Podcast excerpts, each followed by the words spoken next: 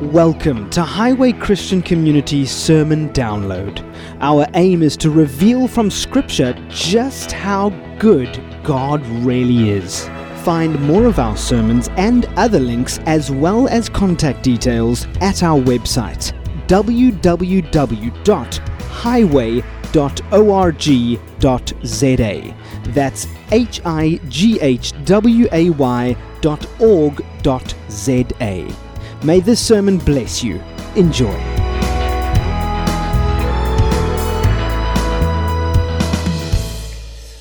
Okay, so we're going to look a little bit tonight around the topic of the new covenant, and it was Jesus who inaugurated this when he said, um, Giveth thou a hard time. In the same way, after supper, Jesus took the cup, saying, This cup is the new covenant, say new covenant, in my blood, which is poured out for you. This is the basis of our faith around. So we want to look now, what is a covenant? Wow, Ash, it's jumping around, but okay, what is a covenant? So, uh, in ancient times, covenants were sealed in blood. They, um, oh, I'm saying it there, right? They were Uh, David Livingstone was amazed that throughout his travels in Africa, even in primitive, different religious communities that he came into, they had an understanding of covenants. Covenants are contracts. Covenants were exchange of gifts, trusting that you will defend me and I'll defend you. Sometimes marriages were arranged to seal a covenant. There was blood involved in covenants. And it made it very easy for him to bridge between uh, pagan religions and the gospel of Christ's covenant. And in, in most covenants, there are essentially four components. There's the testator, that's the person uh, making the covenant. God, in, our, in our covenant, God. The heir, which is the person benefiting, i.e., man, the conditions involved. Under the old covenant, it was uh, law and works. Under the new covenant, faith and grace. And then there's the inheritance. Um, all nations are blessed, eternal life. So, so these are uh, just kind of the essential components that we find in in covenants. Was that too quick? Let me make a, something here. Don't stress about taking notes. Reason being, on the website tomorrow morning, whatever comes up on the screen is going to be on the www.highway.org.za on the little tab that says discipleship course. So, some people like to take notes because it keeps them focused, and some people like to rather listen. So you can have the best of both you want to write, you can, but the notes will be available for the life group representatives here tonight, but they will be on the website. Cool. All right. So, uh, throughout the scripture, we see there are, there are covenants that God made as we run through the Bible. We see, I don't know if it's a battery doing this, but in Eden, after the fall of man, God makes a covenant. He is the testator, man is the heir, inherited. He will save him. Uh, the seed of the woman will bruise the head of Satan. It was the proto evangelism. It was the first mention that God would intervene. Animal skin was cut open, blood was shed, man was covered. Uh, this continues in Noah. Uh, there was wickedness on the face of the earth. You can imagine how wicked wickedness can become when it's so debauched and so depraved and, and promiscuity is at such a level that God says enough is enough. And he makes a covenant with Noah. And then the next covenant we see was with, was with Abraham uh, in Genesis 12, where uh, we're quite familiar with that now. But God initiated a covenant that he made with himself. You see, God had to make a covenant before the foundations of the earth with himself. And it only God announced to Abraham in the beginning of, of, of his minister's life. And God made a covenant with himself because he couldn't break a covenant. And he says, I swear this by myself. Abraham was available as a covenant partner through faith, willing to sacrifice even his own son. And God says, in that same mountain range, I am going to send my son. A lamb will be provided. Covenant is made. We see covenant is made then with, uh, with Moses in Genesis, at least in Exodus. And the, the um, Ash, maybe you can, I'm going to just read off here and you're going to have to, because I, this, I can't do this, okay.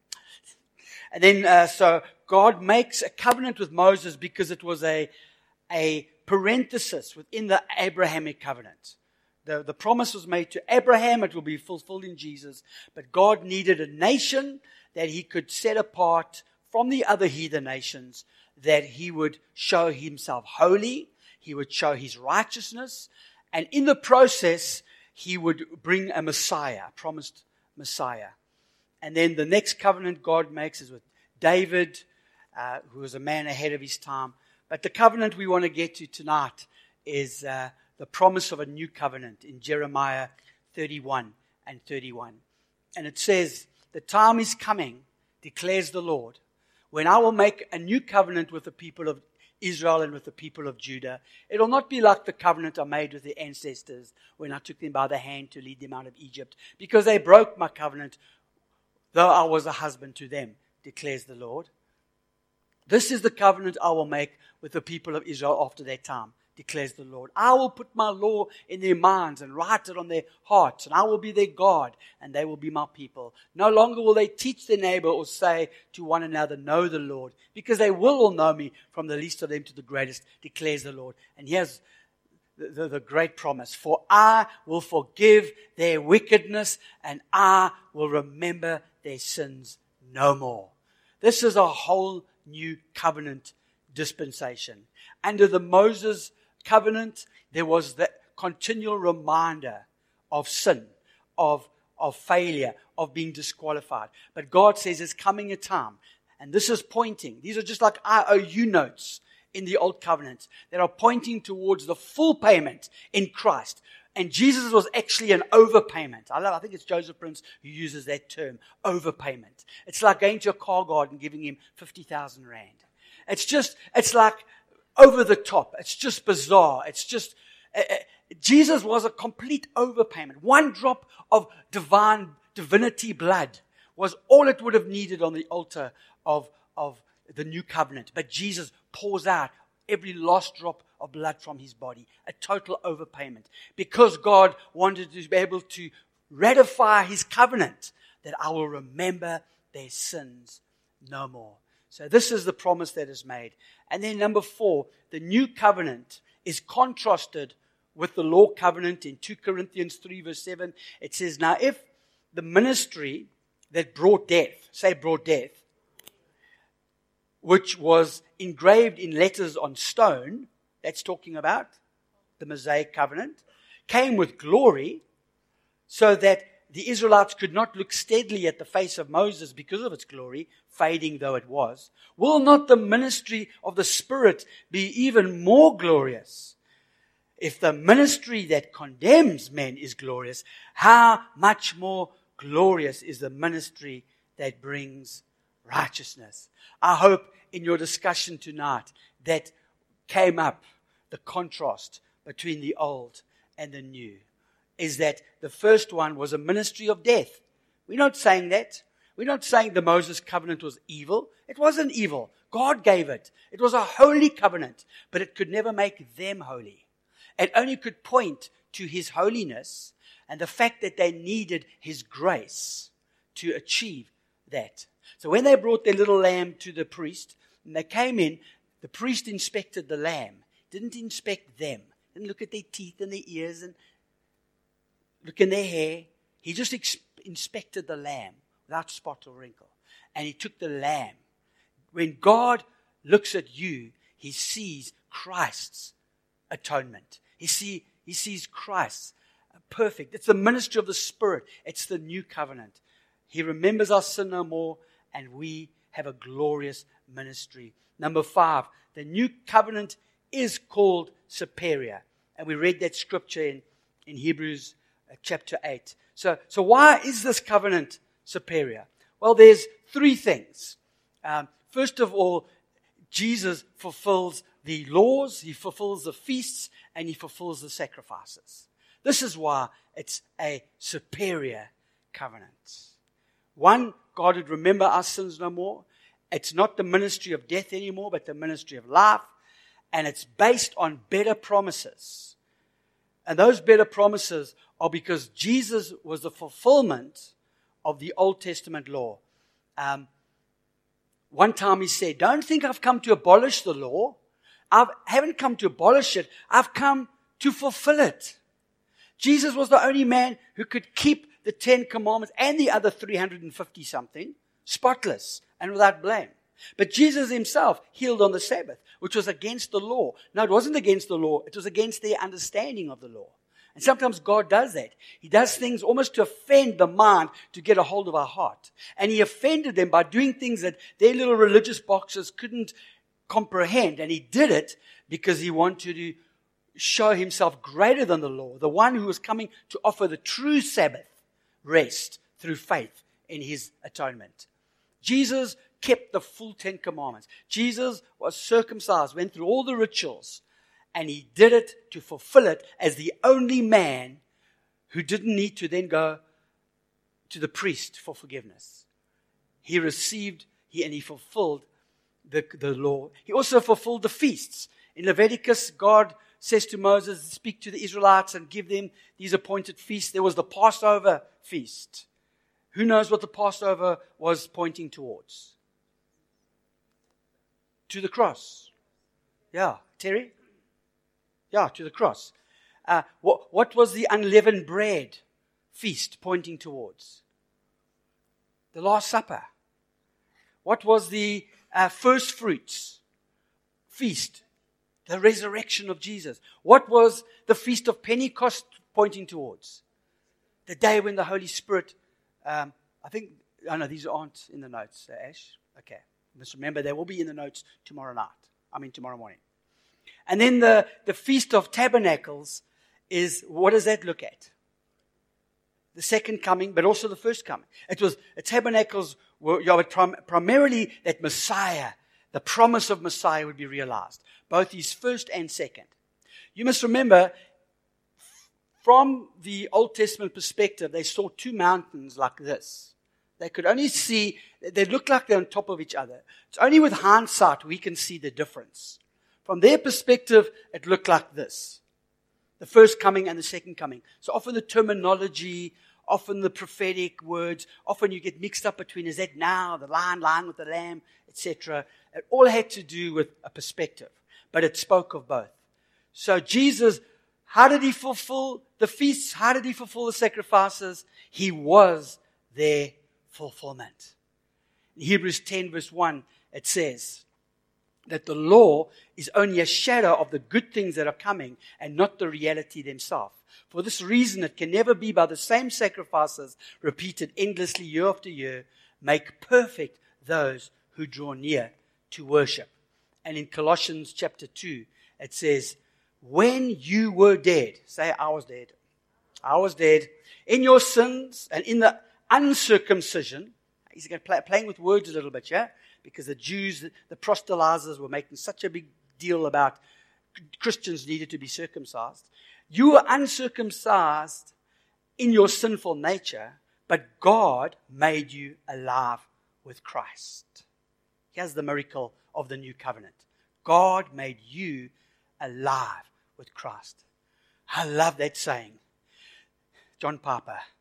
God is not just interested in naughty people becoming good people. He's interested in dead people being made alive. God made us alive. Having cancelled the written code with its regulations that were against us, they were always against us, and stood opposed to us. He took it away, nailing it to the cross, and having disarmed the powers and authorities, he made a public spectacle of them, triumphing over them by the cross. Therefore, do not let anyone judge you by what you eat or drink with regard to religious festivals, new moon celebrations, Sabbath days. These are a shadow of the things that were to come. The reality, however, is found in Christ. You see, the Bible is very clear. There are old covenants, not just a covenant, but old covenants leading up to the promise of the new covenant. When we read our Bibles, when we share the gospel, if we draw out of the old covenant operating system of works and obedience to achieve righteousness, we pollute and undermine the gospel. But when we preach from a position of the new covenant is the starting point, you start with all your sins forgiven. You start in the righteousness of Christ. And now moving forward from that covenant with a new nature, maybe the butterfly lands on the wrong dog poo, but it doesn't choose to live there anymore because it's left its former worm state where it was happy to grovel in things below its standard, and it's now chosen an elevated position. Seated in Christ, we don't start with sin consciousness, trying to pre- please God, trying to prove to God that we're worthy. We start from being worthy. And Jeff's going to share a little bit more about that on Sunday. I'm looking forward. To, Jeff, by the way, is the uh, YWAM director. He's been in YWAM many years. Travels. Have just come back from Kenya, speaking to many. I don't know how many pastors there. 110, 200, 700. Okay, it's pastors up there. And Jeff loves teaching on grace and preaching grace. He's the guy who plays the flute up there, very quiet, unintimidating, doing a great work for God. And he's going to be sharing next uh, weekend around, around this topic. So, come to the last point that um, number whatever it was, but Jesus' covenant is superior because.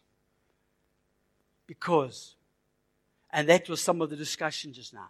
Jesus has a superior covenant mostly because the old covenant demanded things and the new covenant provides things. The old covenant demanded that blessing would come to you based on your performance. The new covenant says God has provided blessing to us on the basis of Christ's performance. Ephesians says, being blessed in the heavenly places with every spiritual blessing. Go read Corinthians again. He starts off talking about they've been blessed in every way and made rich in every way. And then three chapters later, he's dealing with a guy who's sleeping with his mother in law. We start with a consciousness of what the new covenant is, what God has provided. Then we deal with things as we go along the way. And there's a place for, for, for correction, and there's a place for rebuke, and there's a place for discipline, and there's a place for branches being clipped off that prevent us from being fruitful for our own sake. But God is never angry with us. He promised in Isaiah 54, I will never be angry with them again. Talk in the context of the new covenant. God will never be angry. Of course, I believe in the wrath of God. The wrath of God was revealed against sin. Jesus suffered the full impact of the, the, the wrath of God that was on sin, not on Jesus. And of course, there's judgment. And of course, those who don't accept this new covenant and step into it are going to face a terrifying judgment. Don't let anyone come and start playing with your mind and telling you there's no more judgment and everyone's sins are forgiven and some will discover it in this life and some in the next life. That is absolute heresy and it's robbing the church of, of evangelistic fervor and wanting to see the nations discipled. Paul says, if, if that's the case, let's just all eat, drink, and be merry. Eat and drink for tomorrow we will fast. I mean, diet, not fast. He says it, it's crazy. I don't think he said crazy, but maybe the Greek meant crazy or something. So the old covenant demanded something that the new covenant provides. Read in the book of Hebrews, it, it talks about you must. The old covenant was all about you must do this, and you must do this, and you must do that. You, you mustn't do that. But then you come into the new covenant, and God says, I will do this. I will forgive your sins. I will give you new heart. I will write my word in your life. Can you see the difference between demanding and providing? Under the old covenant, when the old covenant was made, 3,000 died that same day. In the new covenant, after it was ratified and the Spirit was poured out, 3,000 are saved. Under the old covenant, you were forbade to touch a leper. In the new covenant, Jesus heals. And he says, Go and do the same. The one demands, the one provides. Under the old covenant, there's a remembrance of sin. Under the new covenant, he promised to remember our sins no more. The Bible calls the old covenant inferior and it calls the new covenant superior. The old covenant was a ministry of death. The new covenant is a ministry of life. In the old covenant, we were condemned and in the new covenant, we are promised there is now, therefore, no more condemnation. In the old covenant, read in Galatians, curses were pronounced for disobedience. In the new covenant, Jesus says, I'll become a curse, so you never have to be cursed. Two completely different operating systems. I mean, I really loved Sunday morning talking about who Jesus is. I mean, that has just got to be the best topic in the world to speak about. Talk about his life, his, his discipling of, his, of those men around him. The fact that he, he, he uh, was tempted in every way without, like us, but without sin. To, to, to think that he, he went through the pain of the crucifixion right through to the end. He could have called on legions of angels 34,000 angels were just waiting, bursting, just leaning against heaven's gates going, just say the word, just say the word. We're going to obliterate. You think, you think Noah's flood was bad. Wait until you see what we're about to do to that planet. Jesus said, like that I could have called on them. But this is what God has called me to. And he went through Gethsemane, went through the cross, death, burial, and resurrection. And when he sat with his disciples and he took that cup, like we did on Sunday morning, and said, This is the cup of the new covenant. Come on, church. We are, we've moved from death into life. We've moved from something that was inferior into something that is glorious. And that's why an understanding at a heart level and a revelation of the difference between the old covenant and the new covenant is so vitally important for us. And even if you don't remember anything in terms of the details of tonight's teaching, your spirit will receive it.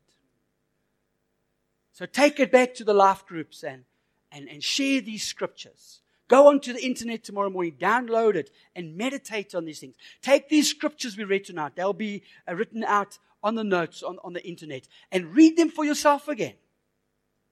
Come on.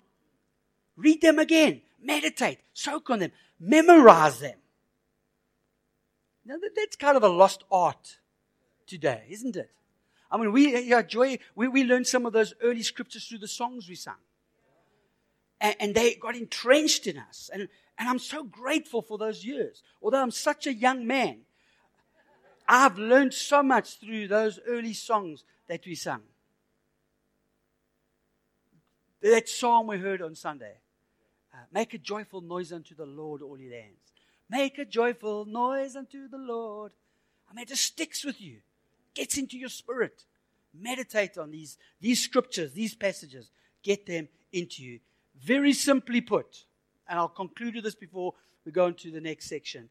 If we don't understand the different covenants, we don't get the gospel. If we don't understand the different covenants, and how to wisely discern between them. And as Paul wrote to Timothy and said, correctly divide the word of truth. We kind of get a mixed up message that has lost its power.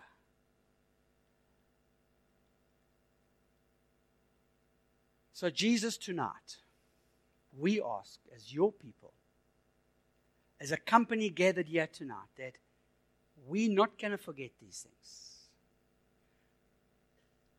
I pray for a sealing of the word in our hearts tonight.